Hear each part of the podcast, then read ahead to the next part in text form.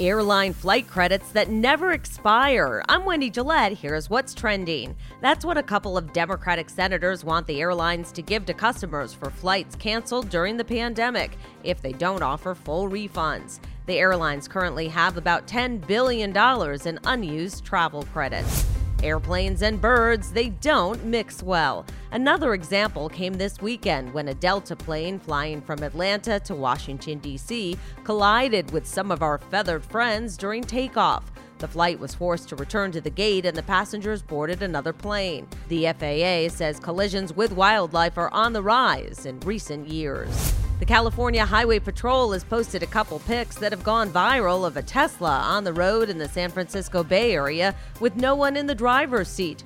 The photos do show a guy hanging out in the back seat, grinning in one of them. CHP says the incident is under investigation.